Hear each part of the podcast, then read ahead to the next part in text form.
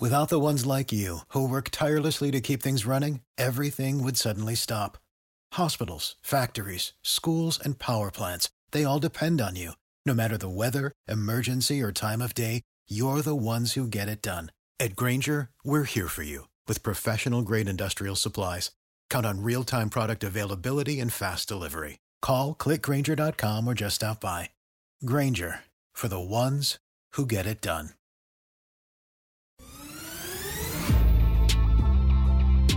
The Kansas City Chiefs have won the Super Bowl for the first time in 50 years after a comeback victory over the San Francisco 49ers. Welcome to the Believe in Steelers podcast on the Believe Podcast Network. I'm your host, Mark Bergen, joined as always by two time Super Bowl champion and 12 year veteran of the Pittsburgh Steelers, Ike Taylor. Mark, what a game, right? What a game. What a game. And Ike, you were down there in Miami as well.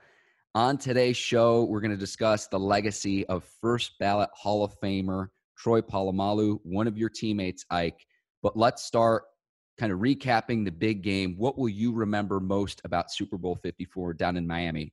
Obviously, Troy going into the Hall of Fame, first ballot, uh, hanging out with the Hall of Famers, Franco, Mel, a new inductee, Donnie Shell, another new inductee, Coach Cowher, a guy who I felt like should have got inducted, and that was Red. Y'all probably know him as Alan Faneca. And no knock to nobody who got inducted, but I feel like one, we got too many, or they feel like we got too many in the Hall of Fame. That's that's what the sports writers and announcers say. Two, it's not the Pittsburgh Steelers' fault that they know how to draft well and win championships.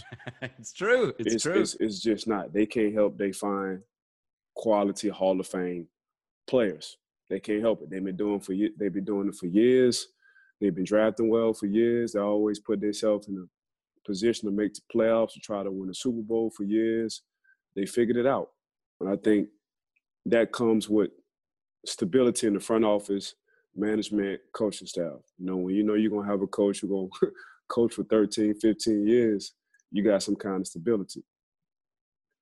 Alan Faneca, I would like to talk about I talked to Red a good little bit at the dinner they had for Troy and the inductees from the Pittsburgh Steelers, and it was just it was frustrating for me for him not to go there because playing guard at his position for how long he played, going to all pros and pro bowls and watching him call out cat blitzes, a cat blitz is a corner blitz. I'm like, how the hell offensive lineman can see a corner blitzing?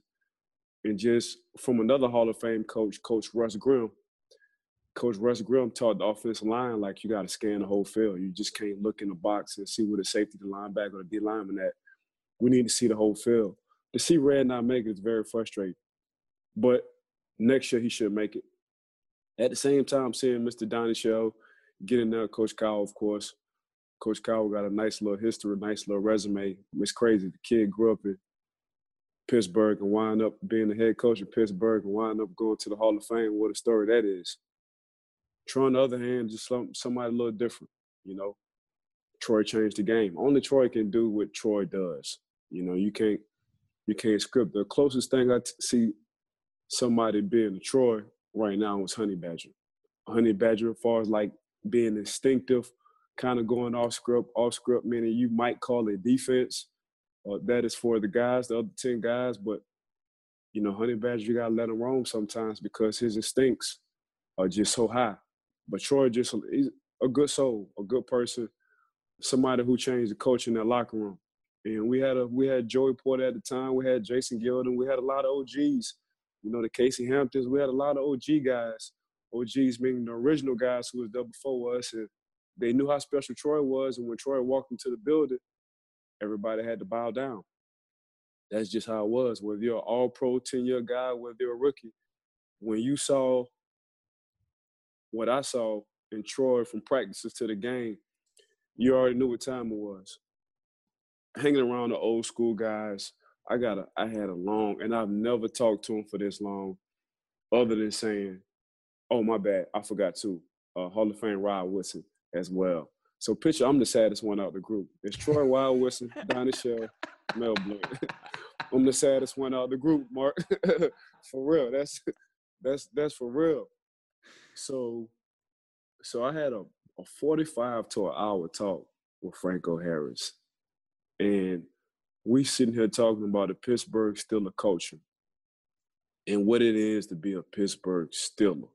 My bad, Ryan Clark as well. I'm tripping. How it is to be a Pitts or what it is to be a Pittsburgh Steeler.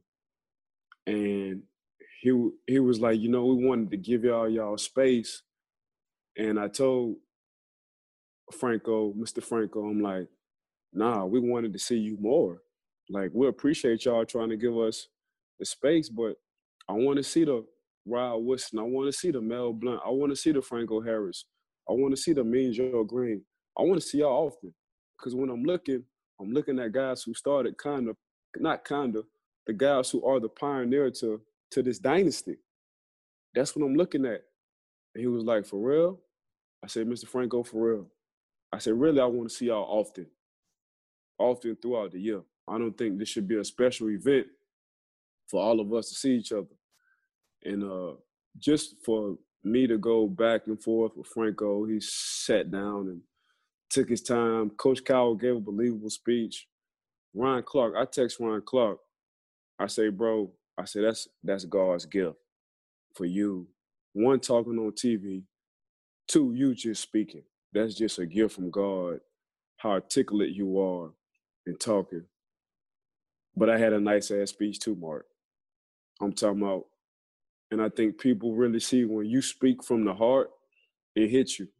And I had to hold back my tears because everybody was crying when I was talking. So, you know, you always want to be the tough guy, but when you speak from the heart, people know it's genuine. Yeah, that Super Bowl, that, that was the highlight. Other than me networking, talking about our Believing Steelers podcast, working with me on this Believing Steelers podcast, you know, I, I I tried my best to pub what we was doing. I talked about us early and often, as many times as possible. That was my highlight. That that Pittsburgh Steelers dinner. Got to give a shout out to Mr. Rooney, Mr. Art Rooney, that is. But yeah, and the Rooney family. But yeah, man, that was that was a good time. That's probably one of the best nights I've had in a long time, and it wasn't nothing but dinner and drinking wine, but it was just good to be around the brothers.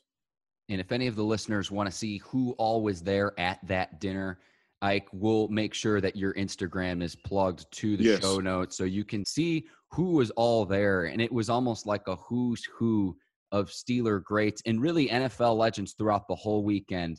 I thought before the Super Bowl, the NFL did an awesome job revealing the NFL 100 team and the, all the living members were out on the field, and just what a collection of NFL legends all in one place. And that was so cool to see. Ike, with Franco Harris, the Immaculate Reception was also voted and named the NFL's greatest moment ever as well. So the fact that you got to see Franco Harris this past weekend when that became official in the conclusion of the NFL's 100th season, what an amazing opportunity.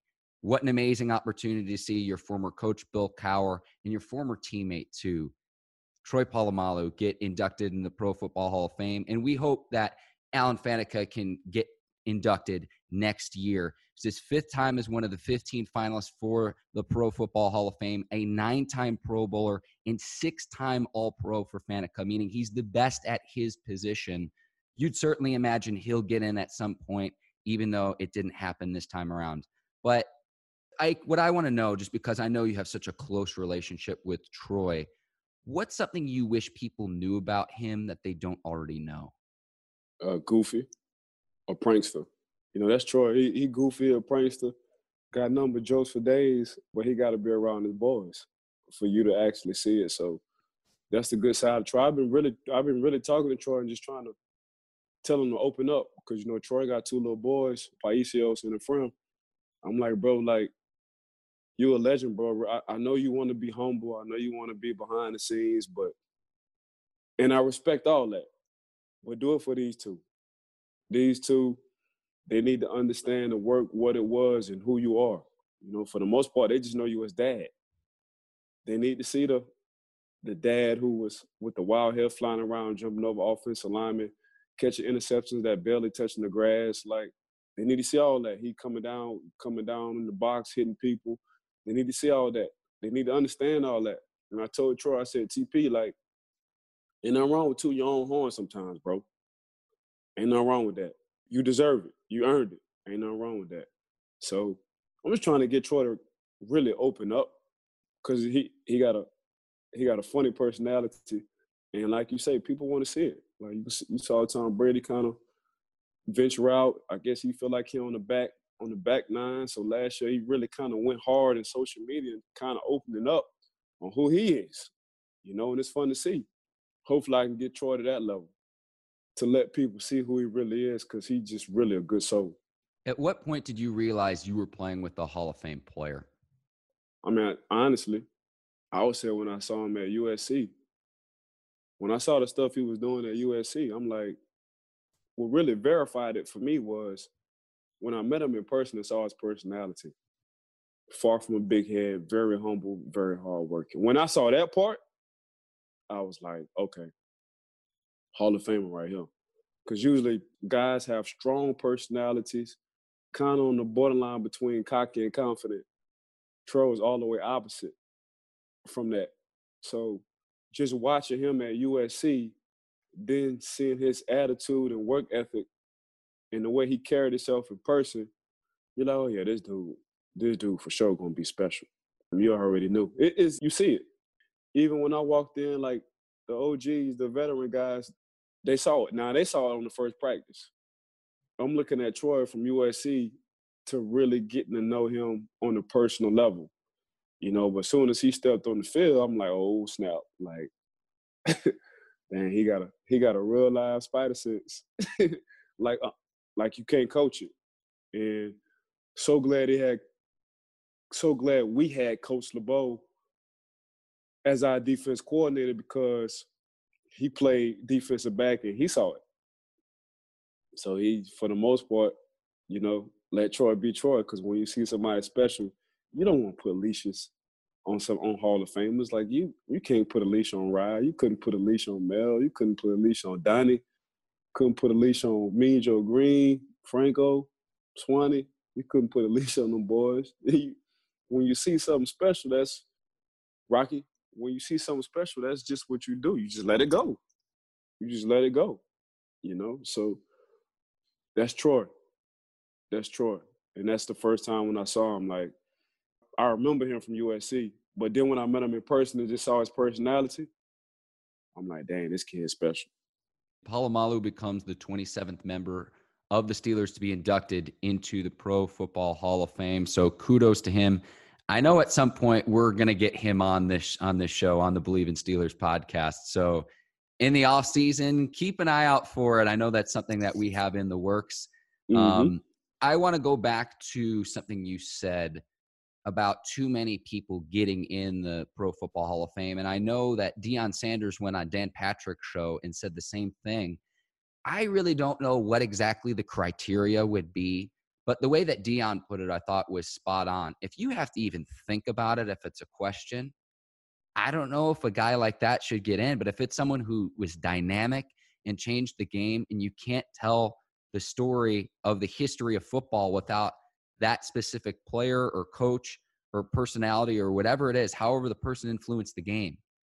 If they were dynamic enough to where you can't tell the story of football without that person, I think to me that is the the sign of true greatness. So it might be a little too widespread. I look at something like say the baseball Hall of Fame where sometimes questionable athletes will get in that are borderline yet mm-hmm. a guy like a Barry Bonds or a Roger Clemens or you know someone who might have cheated with steroids isn't in but at the same time it's like what does it even mean anymore right. I, I, I think you brought up a great point with that and I think Deion Sanders the way that he was able to break it down to where, again, if you have to think about it, does the guy really deserve to be in? I think it's a conversation that needs to be had.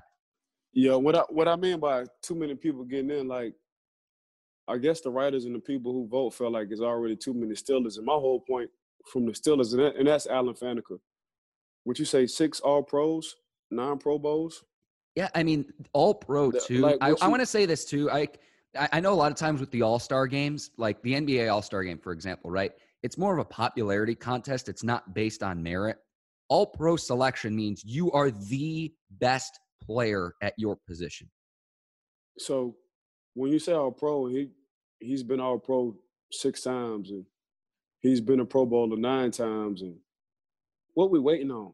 So and, and, and that's my and that's my whole point. Like y'all can't get mad, and and I'm talking to the writers and everybody who vote. Like piss, you can't get mad at the organization for knowing how to draft.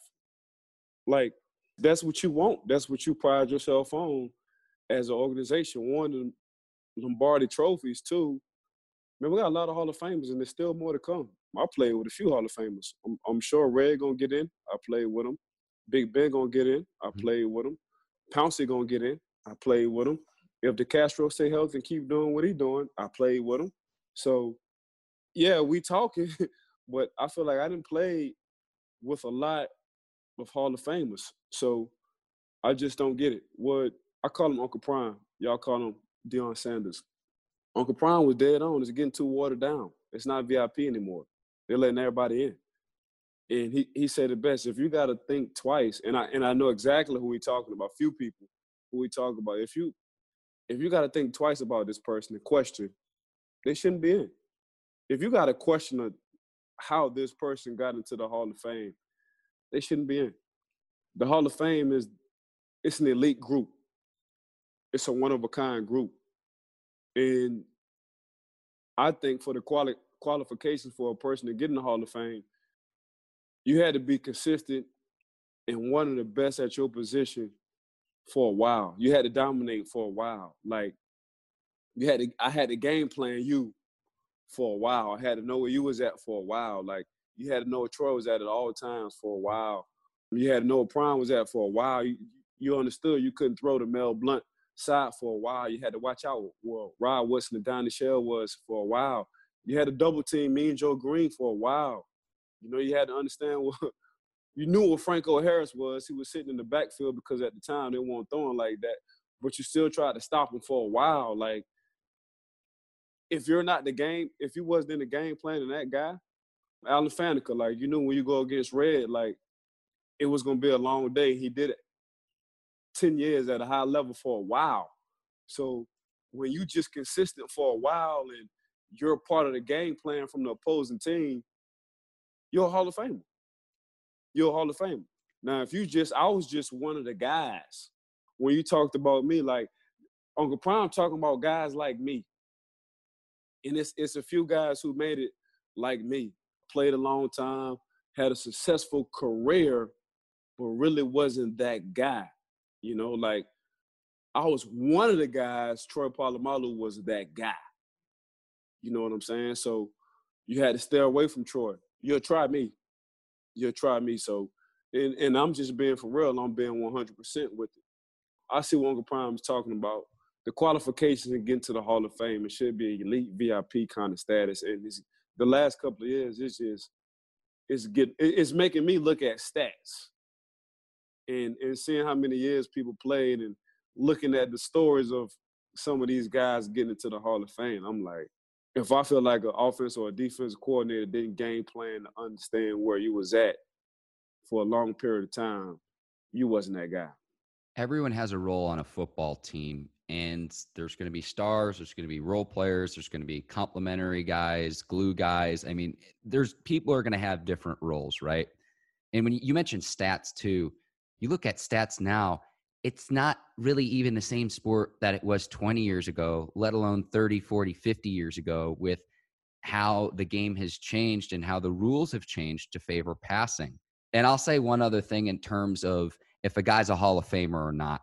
Nothing frustrates me more than when a player passes away and, dies. And then after the fact, it's almost like a sympathy vote of oh let's get this guy in. The guy that comes to mind is uh, chicago cubs hall of famer ron santo. And when that happens it's like is is the guy in or not? It should be really that simple. I understand and i know why they have the different hall of fames have different criteria as far as how many years certain guys are eligible and everything. But again it's really really simple. Was the player dynamic did he change the game can you tell the history of the sport with or without the player? That to me is what a Hall of Famer is. Yeah, I mean, these guys on on this on this Hall of Fame board, they got to change some of the criteria. Since since the game is changing, you got to change. But here, I, here's the thing, though, too.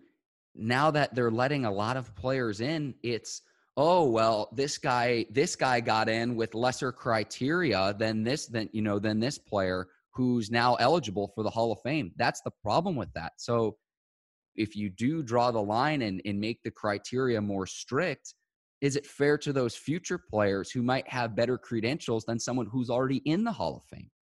Right. They just need to stop watering that Hall of Fame down. It's too many.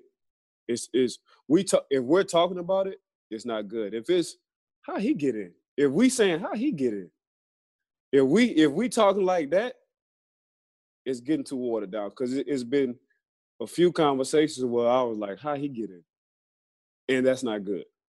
Ike, let's move on to Super Bowl 54. The Chiefs win 31 to 20. The 49ers led in this game 20 to 10. So the third double digit comeback by the Chiefs in the Super Bowl. Kind of what I want to know what you think, Ike. And I you could put a, a percentage on it if you want. Did the 49ers blow this game or did the Chiefs come back and win? And if you had to kind of put odds on each, where would you put those odds for that? Because I think it's a little bit of both. No, the 49ers blew it. You up. Straight you up. up. Yeah, the 49ers blew it. So you up by 10. You up by 10 going into the fourth quarter, but everything started off at halftime. So you up by 10 going into the half, and John Lynch was thinking like everybody else was thinking, call the timeout. So you call the timeout, get to the timeout, you have time left. All I need is three. I'm not even looking for a touchdown. All I need is three. 23 17, that's going to force Patrick Mahomes and company, especially going into the late, going into the late fourth quarter with six some minutes left, with nine some minutes left in the game. That's going to force them to try to get a touchdown. You get a touchdown. Well, all I need now is a field goal to win the ball game. That's all I need. So, but you don't do that. And sometimes the moment is too big for coaches. Like we talk about players all the time, nothing up. But sometimes, man, these coaches not up and they, they forget. And Coach Kyle can say what he want to say, but using one of them timeouts would have helped because it would have gave you a lot of time uh, just to get you in field goal position. So you already had the running back coming out of the backfield. He had a like a 20 some yard game. Man, you call you got two more timeouts left. Now I'm trying to get my field goal team or get my team in position for a field goal. Man, it's 20, it's matter of fact, it's 23 to 10. I'm really liking my odds. You know, sooner or later, them boys gonna wake up. And them boys, I mean, and Patrick Mahomes and company.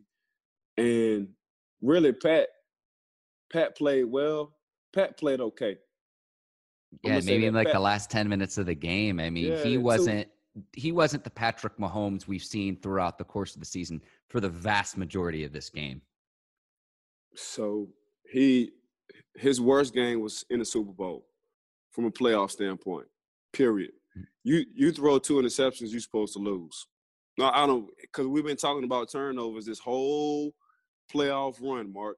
You throw two interceptions, it's a high percentage that you're gonna lose that ball game. Very high. You're supposed to lose. But what comes into mind how San Fran blew the game, instead of calling timeout before halftime, at least trying to get in a field goal position, they just let the clock run out. You let the clock run out. Um, just seeing what the Kansas City Chiefs has been doing coming back from, you know, double digit deficits that you should have known better, you know. So and that puts you in a position like, is Jimmy Garoppolo really the guy? Now we've been talking about trucks and trailers.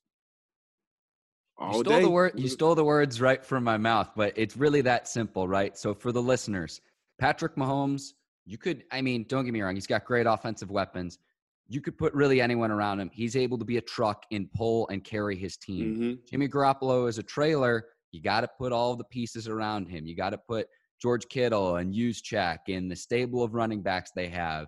Emmanuel Sanders, Deebo Samuel. It wasn't like San Fran was asking Garoppolo to throw it in tight windows. I mean, Juszczyk caught a three-yard pass, broke a tackle, and scored. We acting like Jimmy had to just throw it in very tight windows, and he had opportunity with E Emmanuel Sanders on that double coverage going down the field, kind of just at least lob it up to give E a chance, maybe get a flag if it was if the ball was thrown short. Just give me a chance. Just give me a chance. And again, that pressure ain't for everybody. Here's my point too. With I know Shanahan's gotten crushed with play calling and everything. Are we even talking about any of this when the 49ers were down 24 to 20?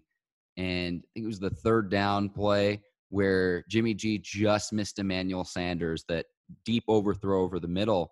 Put a little more air on that are we even talking about this or breaking it down or analyzing it the same way if that pass is complete and the 49ers go and score a touchdown? No, the game would have. The game would have been. It won. just it just shows you that the game can be a game of inches at times. Yeah, it could, but at the same time, you you get five yards and you pass it twice. I agree. Like you, you I get agree. five yards in the run play. It's, it's second and five, and now you just And- in which in which and what people got to understand, it complements the defense. You know, I, I think we talked about this a couple of weekends, Mark. Like, just because you don't get a first down, it, it helps out the defense because at least the clock is running. Mm. So now it either makes towards the end of the game, the offense, the opposing offense, have to burn, have to burn timeouts or kind of reach deep into their playbook and do stuff they really don't do. So now that gets them off script, and that's what I think Bart Scott was saying this on TV. He was like, you know, offense who can run the ball really complements the defense because at least the clock is running. You know, and when you're averaging 6.2 yards a carry on that drive, it was 20 to 17 at that point. Mostert gets five yards, and it's like they're going to ground and pound their way all the way to the end zone and take a bigger lead. Two consecutive incomplete passes. And like, I could maybe understand passing if you utilize the play action. They didn't even do that. And so it's like you get five yards from Mostert on first down, run the ball again. Even if you get like three yards, you have a third and two or a fourth and two. Maybe you go for it in that scenario too, with how successful we know that the 49ers are at running the football. The 49ers, for any of the listeners that don't know this out there, had the second most rushing yards of any NFL team during the regular season, behind only the Baltimore Ravens, who were record setters this season. So, why they got away from that in this game, up 10. If you would have said that the 49ers were going to win Super Bowl 54, what was the recipe to win the game? Great running game, great defense. And in the fourth quarter, I watched this game with a lot of buddies of mine that are Chiefs fans. I know that the, the Chiefs have come back from double digits in their two previous games in the divisional round and in the AFC championship game. They didn't think they had a snowball's chance at victory in the Super Bowl with how the game was unfolding. And I, I'm still at a disbelief that the, that the Chiefs came back and won this game because typically, for the last 50 years, this is the kind of the game that the Chiefs typically lose. stay deep. So defensive game plan was stay deep, put keep everything in front of you, make Patrick Mahomes check down. And for the most part, they did they did they did that well. You know, that's how he threw them two interceptions. And for San Fran not to close the game out, I mean, you can try to put as much sugar on as you want to, a lot of yourself as you want to. That's the second Super Bowl Coach Kyle Shanahan and blew. One as an offensive coordinator, two as a head coach and offensive coordinator. So, and the only thing we've been saying was run the ball because the team you lost to when you was the offensive coordinator from the Atlanta Falcons, the Patriots, the second half they did the same thing you was doing to them in the first half. They ran the ball. So that's the key. And you've built your team on a tight end, a fullback, a hell of an offensive line, a good defense, three good running backs. One of them was hurt, and controlling the clock. So now all of a sudden, you know, second and third down, when we got five and we just need 10. So now it's second and five and we pass the ball. One, the clock stops. That's one. The clock stops. Two, like you said, worst case scenario, I'm just gonna do what Andy Reid was doing to us, going for it on fourth down. Ain't no ain't no coming back. Mine made up. I'm going for it on fourth down. So now you got three downs to get five yards, basically. Second, third, and fourth down. if you run the ball, and the clock is running. So, like I say, Mark, sometimes the stage not only get too big for the players, it gets too big for a lot of the coaches. I want to mention my point about Coach Shanahan, but first, take a quick break. Support for today's episode of the Bleav in Steelers podcast comes from Manscaped. After more than 18 months of research and development, the Manscaped engineering team has created the best below the belt men's grooming tool. The Lawnmower 3.0 Manscaping trimmer is now available for purchase. Get 20% off and free shipping with the code BLEAV. That's B L E A V at manscaped.com. That's 20% off with free shipping at manscaped.com. Use code BLEAV, B L E A V. Ike, if you're the 49ers and you allow 21 consecutive points to finish this game to the Chiefs and you want to be considered an elite defense, that can't happen. But with, with Shanahan, too, I understand he was the offensive coordinator when the Falcons blew that lead to the Patriots in the Super Bowl 28 to 3. Why does Shanahan get the rap for that? I mean, he was the offensive coordinator, he's the one calling plays. Dan Quinn was the head coach. Yeah, but you usually usually head coaches don't get in the way of offense coordinators. That head coaches are are managers. They manage they manage the guys. They make the executive decision, decisions on really who's starting, who's not starting, who I need to find, who I who I need to cut. They get paid off the big decisions. Um, play calling, you don't really want to get in the way of your play calling because, you know, obviously Coach Kyle Shanahan at the time when he was the OC for the Atlanta Falcons, he was in the groove. So you don't want to knock your offense coordinator off the groove. You know what I'm saying? You don't want to get in the way of that. So of course I'm not gonna say anything. I'm not gonna say anything at all. I'm gonna let you do you. But I mean, he got the praise when he was four and twelve last two years ago, and then he turned that thing around to thirteen to three. Should we give him all the praise? So that comes with being a head coach. Like just like being a quarterback, man, you're gonna get the praise when your team wins, and we're gonna dog you when they lose. Like that's that's just an understanding. It is when you're at the top of the food chain, and that's where Coach Kyle Shanahan is. He's at the top of the food chain. So we praise him when they win. We got to talk about it when he lose. And another thing I want to mention too, like I know we always see what the players say too. Mm-hmm. Honey Badger, Tyrann Mathieu after the game, I want to find the exact quote just to make sure I have this right. He said, We were grateful they got out of the run and started to throw the ball after the game. That tells you all you need to know to me. All right. See, they see and see now, now, now we're cooking with gas, Mark. Now you start to listen to what the players say. Like we, us as analysis and commentators, we'll sugarcoat sometimes, but that's why I like listening to player interviews because they're telling the truth. And Honey Badger was like, man, they was smoking us on these runs. They was getting into a groove on these runs. They got away from the run. We was like, whew. Okay, now we got some action. And that, that's what it is. So that's what I'm saying. Coach Cal got to he he he got to get the blame because Honey is on the field, and he see what they was doing to him well, and to get away from that, it says a lot. so, like you say, just keep listening to the players. They telling the truth. I just can't imagine if the 49ers had continued to run the ball, what the outcome would have been if it would have been any different. I know win percentage is something that people always lose their minds over. And at one point, the 49ers had a greater than a 90% chance to win. And it's like, what does that even really mean when you're going up against Patrick Mahomes? And we saw what happened. What's probably even more incredible than the Chiefs coming back from double digit deficits in each of their three playoff games is they won all three games by double digits as well. And hats off to Andy Reid and staff, Eric Bieniemy, with the you know stealing the play from the 48 Rose Bowl down in the red zone situation and Patrick Mahomes is going to get a lot of the praise. He played outstanding in the playoffs.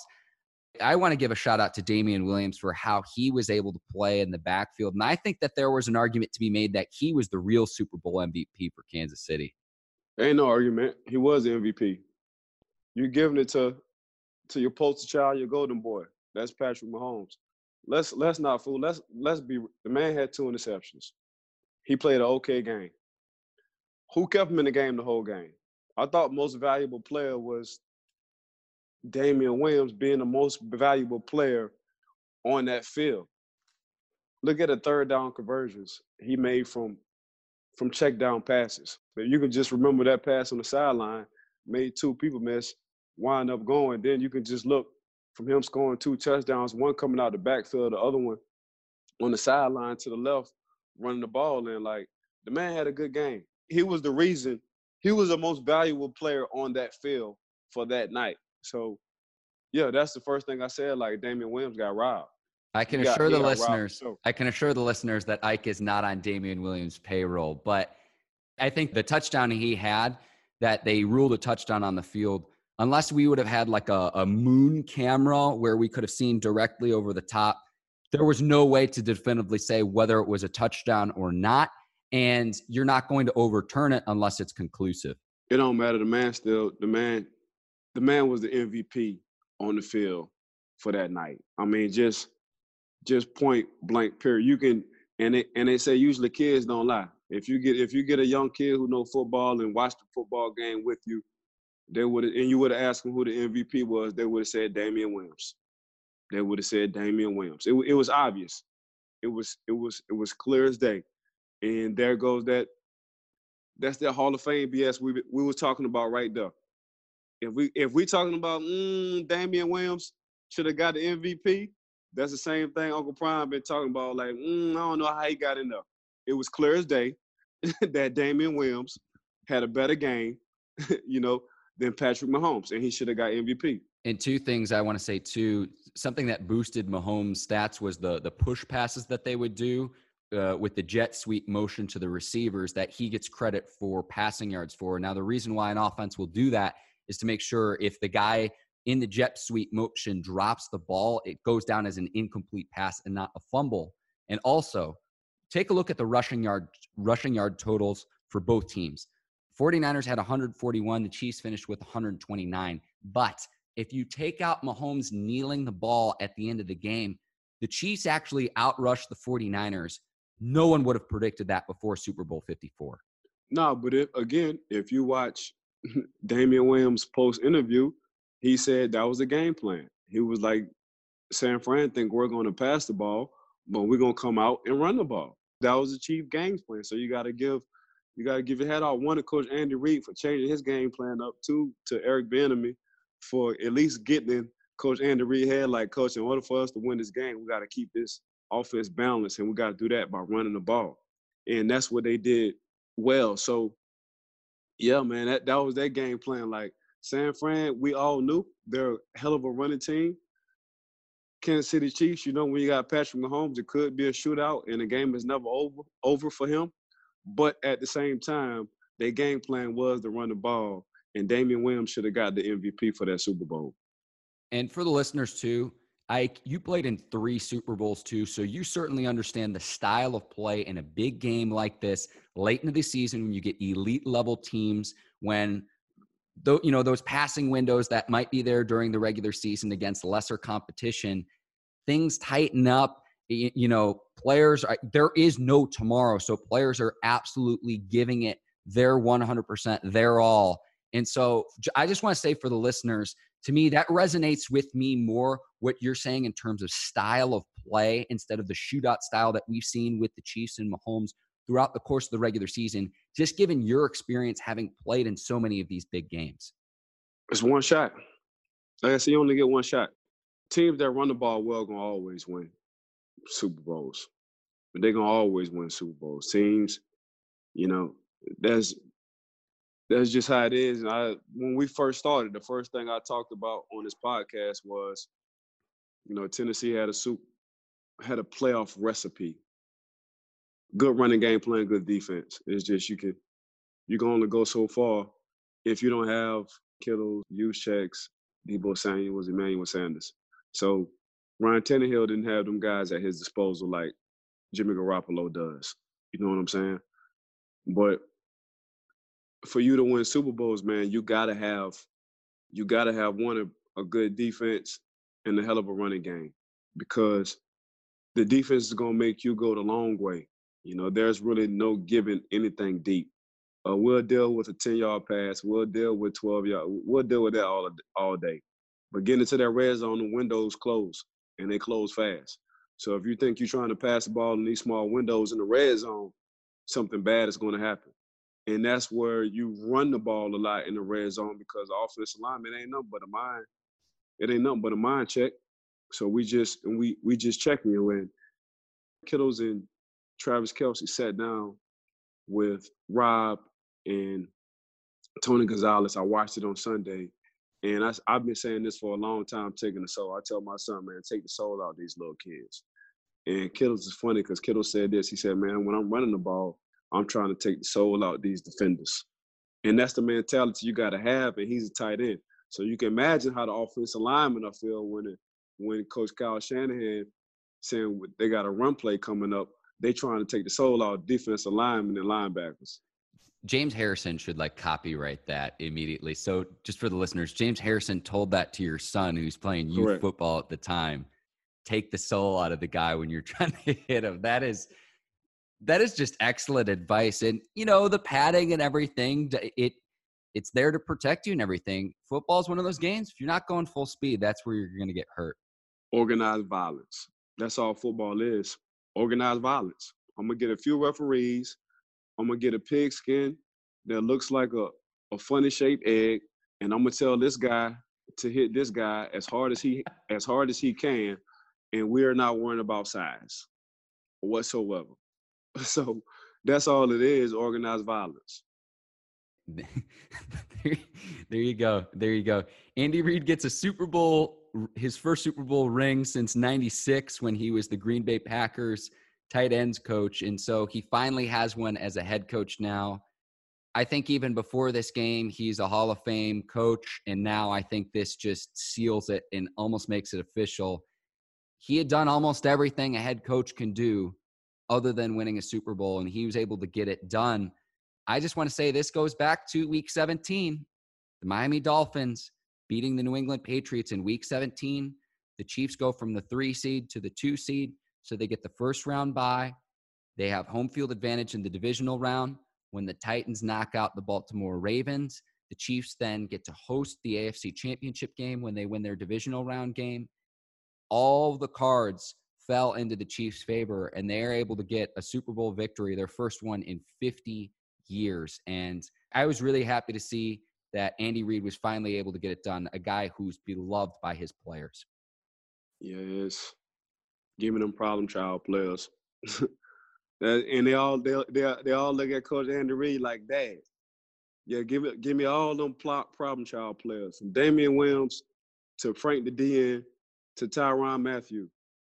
Give me all them problem child players. Watch what I do with them. I'm, I'm gonna show. I'm gonna show. I'm gonna give them love. I'm gonna, I'm gonna be tough. I'm gonna be a dad, but I'm gonna give them a lot of love. and every one of the players that talk about Coach Andy Reid, and Tyrann said it. Tyrann was like, "Man, he just let us be us. Like, but he genuinely care about his players, and that's from going back from the Philadelphia Eagle days to right now. All they say is, Coach Andy Reid ain't nothing but a dad who loves him. And when you got so so for me, he reminds me of Coach Dick LeBeau.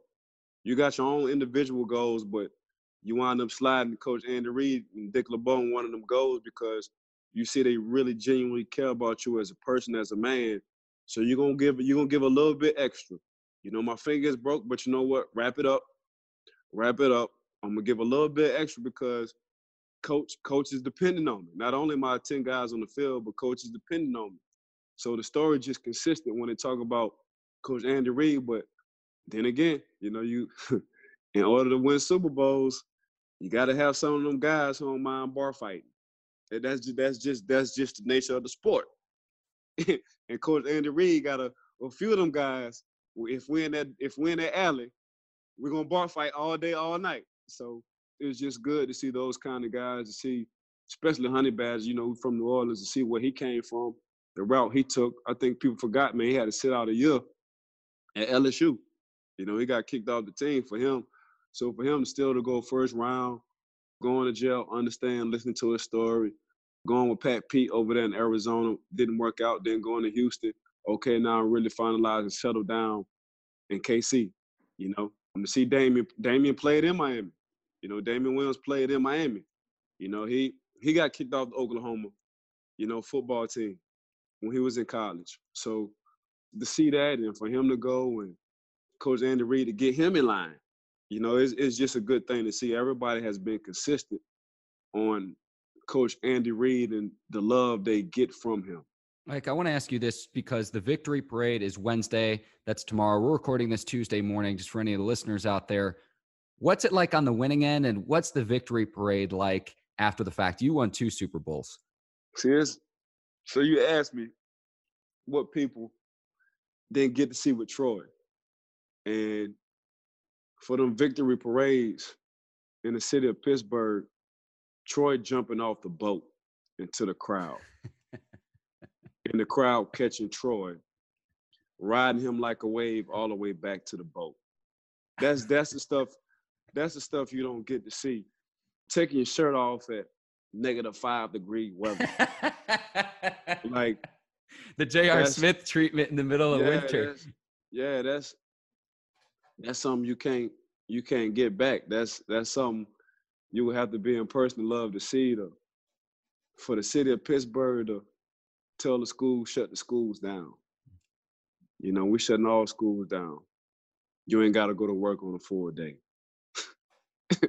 it's crazy, like to, to to see. And when you win Super Bowl, especially in the city of Pittsburgh, you're on a lifetime scholarship. I'm on a lifetime scholarship. Every time I go to Pittsburgh, it's whatever.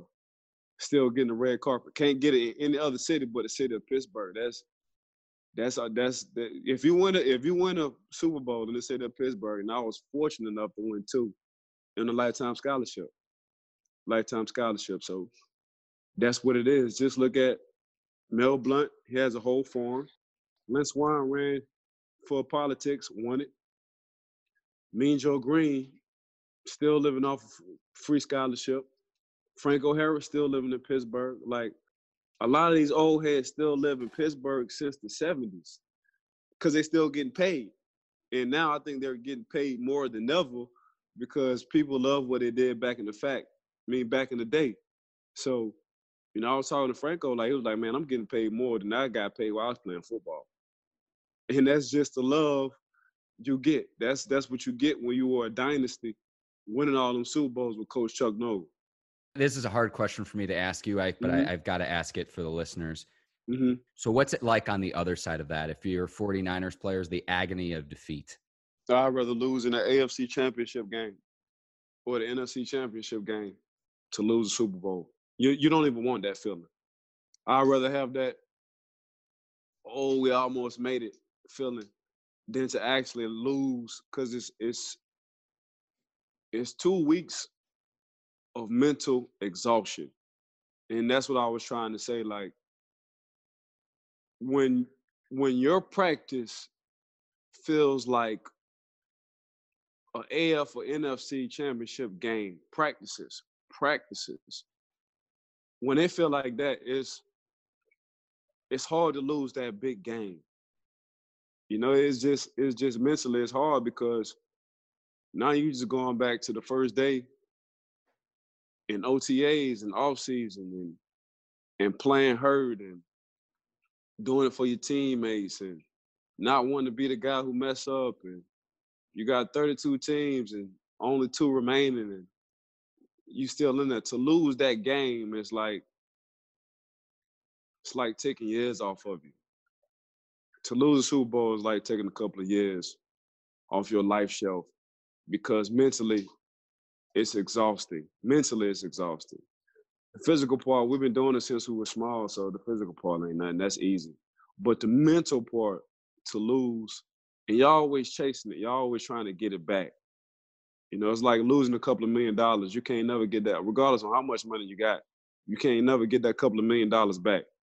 That's the same way as Super Bowl. You you, you can't get it back. And I've chased it through coaching my son's team. I've been fortunate enough to win two national championships with my son's AAU team. But ain't nothing like the Super Bowl. There's there's just nothing. The stage, the platform, what the NFL do, they go to extremes to to let that game be one of the biggest games in North America. And it is.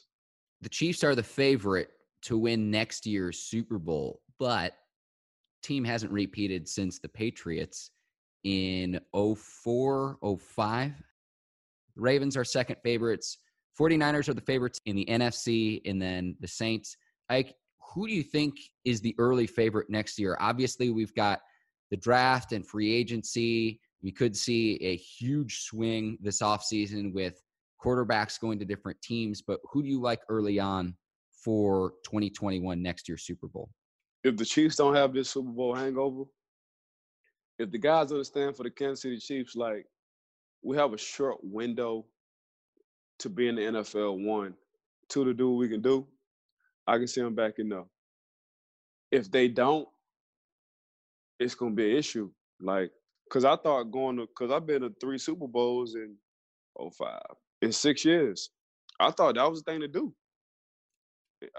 And then when we lost to Green Bay, Pittsburgh ain't been back since 2009. It's 2020, about to be 2021 on the next Super Bowl. That's 11 years. So, and as good as Aaron Rodgers is, he ain't been back since he beat us. So you you can say what you want to say. Like we can say they have a dynasty, but ain't nothing for ain't nothing for certain. Like it, it ain't for sure. You know, just ask Drew Brees and Aaron Rodgers when the last time they been to Super Bowls. So I can see them all all off of Patrick Mahomes. You know, I can see them all off of Patrick Mahomes really trying to get back to the Super Bowl. On the NFC side, man, I'm liking Seattle. I'm liking Seattle on the NFC. I think they're going to draft well. I think they're going to get what they need on offense and defense. I'm going to see them right back. We're going to see them right back. We're going to see them right back in the position. That, that's a team consistently try to put they try to put themselves in Super Bowl contentions every year. And I wouldn't be surprised if Seattle was back in that Super Bowl. I would imagine that NFC West will be a gauntlet yet again. 100%. Ike, I want to end the show a little bit on a lighter note. What'd you think of the halftime show? Shakira, Jennifer Lopez? Popping. I, I, was entertained, and the internet says I have to like the halftime show. I was entertained. No, I was I'll there. Say, I'll was say there. this. I'll say this. People were Google searching how old J Lo and Shakira was. J Lo's fifty. Shakira's forty three. Make it makes you question your life and figure out how you can find the fountain of youth. I thought it was. I thought it was a great halftime show. A little bit of recency bias. A lot of people are saying it's the greatest ever, but I think it's a little bit of recency bias. They put on a good show. I thought. No, they put on a good show, bro. I mean, Shakira, she just had a baby. I don't think people understand that. I didn't know that. Yeah, she just she just dropped one. She just dropped the album. You know, in the hood we say dropping the album. She just dropped she just dropped the album. And for her just to bounce back like that, that's whew, that's saying a lot. J Lo, she just, you know, she like what I call myself. I call myself Pino. That's my nickname, Pino, because I get better with age. So that's J Lo. The older she get, you know, the better she looking. And it's usually the opposite. So I don't know what water she drinking. I don't know what she got on her jeans, but she can go out on, you know, dab me with some of that DNA. So if I want to have another one, you know, we can have the same effect. the fountain of youth. It, it, was it was funny because people were Google searching how old they were, and then they realized Mahomes is only 24 as well, and it's just like everyone's just questioning all of their life choices. Right. I I like the Google commercial the best with the Google Home. Uh, that was probably my favorite commercial. Also, We're on the same the, page. the kid the kid celebrating the hundred years of football to start the Mhm. game and running into the stadium, I thought was really really well done as well. Phenom. That little that little kid is a phenom. That little kid, because I've been seeing that little kid pop up a lot. And for them to start up that Super Bowl with him, that was kind of awesome. The kids running out on the field to kind of end the commercial. That was pretty cool. Google was, I was telling somebody this yesterday, Google was my favorite commercial. Old man talking about life of his wife and just the stories and him just talking. Google, play this. Google, what is my favorite moment about my wife? Google, when is the first time my kids might like Google? And I was like, dang, like they got a whole photo album by just talking. And every Google, what is my wife's favorite song? What was our first dance? I'm like, that's dope. That's dope. So I, I'm Yeah, tearing right up on the couch. I'm tearing up on the couch, and it's like, no, it's allergies. It's allergies. I'm not. yeah, that was that was that was pretty dope. So yeah, just just listening to that Google, that Google commercial. That was one of my favorite commercials as well. I just want to give a quick shout out to the listeners. Thank you for listening yes. to us throughout the season. We have an eventful off-season plan as well. Number of interviews that we're going to have in the off-season, and as news and developments happen, you know, through the combine, the NFL draft, the start of free agency, we'll keep you in the loop and we'll keep you informed. But you can listen to the show however you get your podcasts on iTunes, Stitcher, Spotify, Google Play, Luminary, iHeart, and tune in. Please rate, review, and subscribe. Yeah. Uh, I can't wait to do this draft. We're gonna have our own little mock draft going. We're going to we're gonna talk about, you know, we're gonna break it down by position, top ten guys. This this is what I do. Like when combine come, like this is what I do, Mark. So I can't wait to just to break down what's going on in the off season, try to figure out what guys are going where to what teams and the team needs. But yeah, I'm excited for this draft. This I just I just pulled out my computer for the drafts and start watching tape to to get a to get a not even an early start. I'm kind of late with it, but I'm gonna be in this computer all day, 24 seven, just seeing who going where and getting to talk about sleepers and guys who I think that's going to get drafted. And I'm excited to get beyond just the discussion of Joe Burrow versus Chase Young. And I know that's something that we've talked about on previous podcasts too, Ike, but see who else is out there to see how teams are going to make improvements this offseason and to see who's going to wind up in next year's Super Bowl too. So I'm really excited mm-hmm. for that. For Ike Taylor, I'm Mark Bergen. Thanks for listening to the Bleav in Steelers podcast. We'll see you next week. So long, everybody. Peace.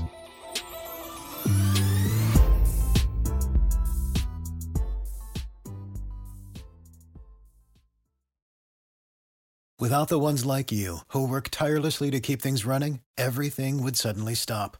Hospitals, factories, schools, and power plants, they all depend on you. No matter the weather, emergency, or time of day, you're the ones who get it done. At Grainger, we're here for you with professional grade industrial supplies. Count on real time product availability and fast delivery. Call clickgrainger.com or just stop by. Grainger for the ones who get it done.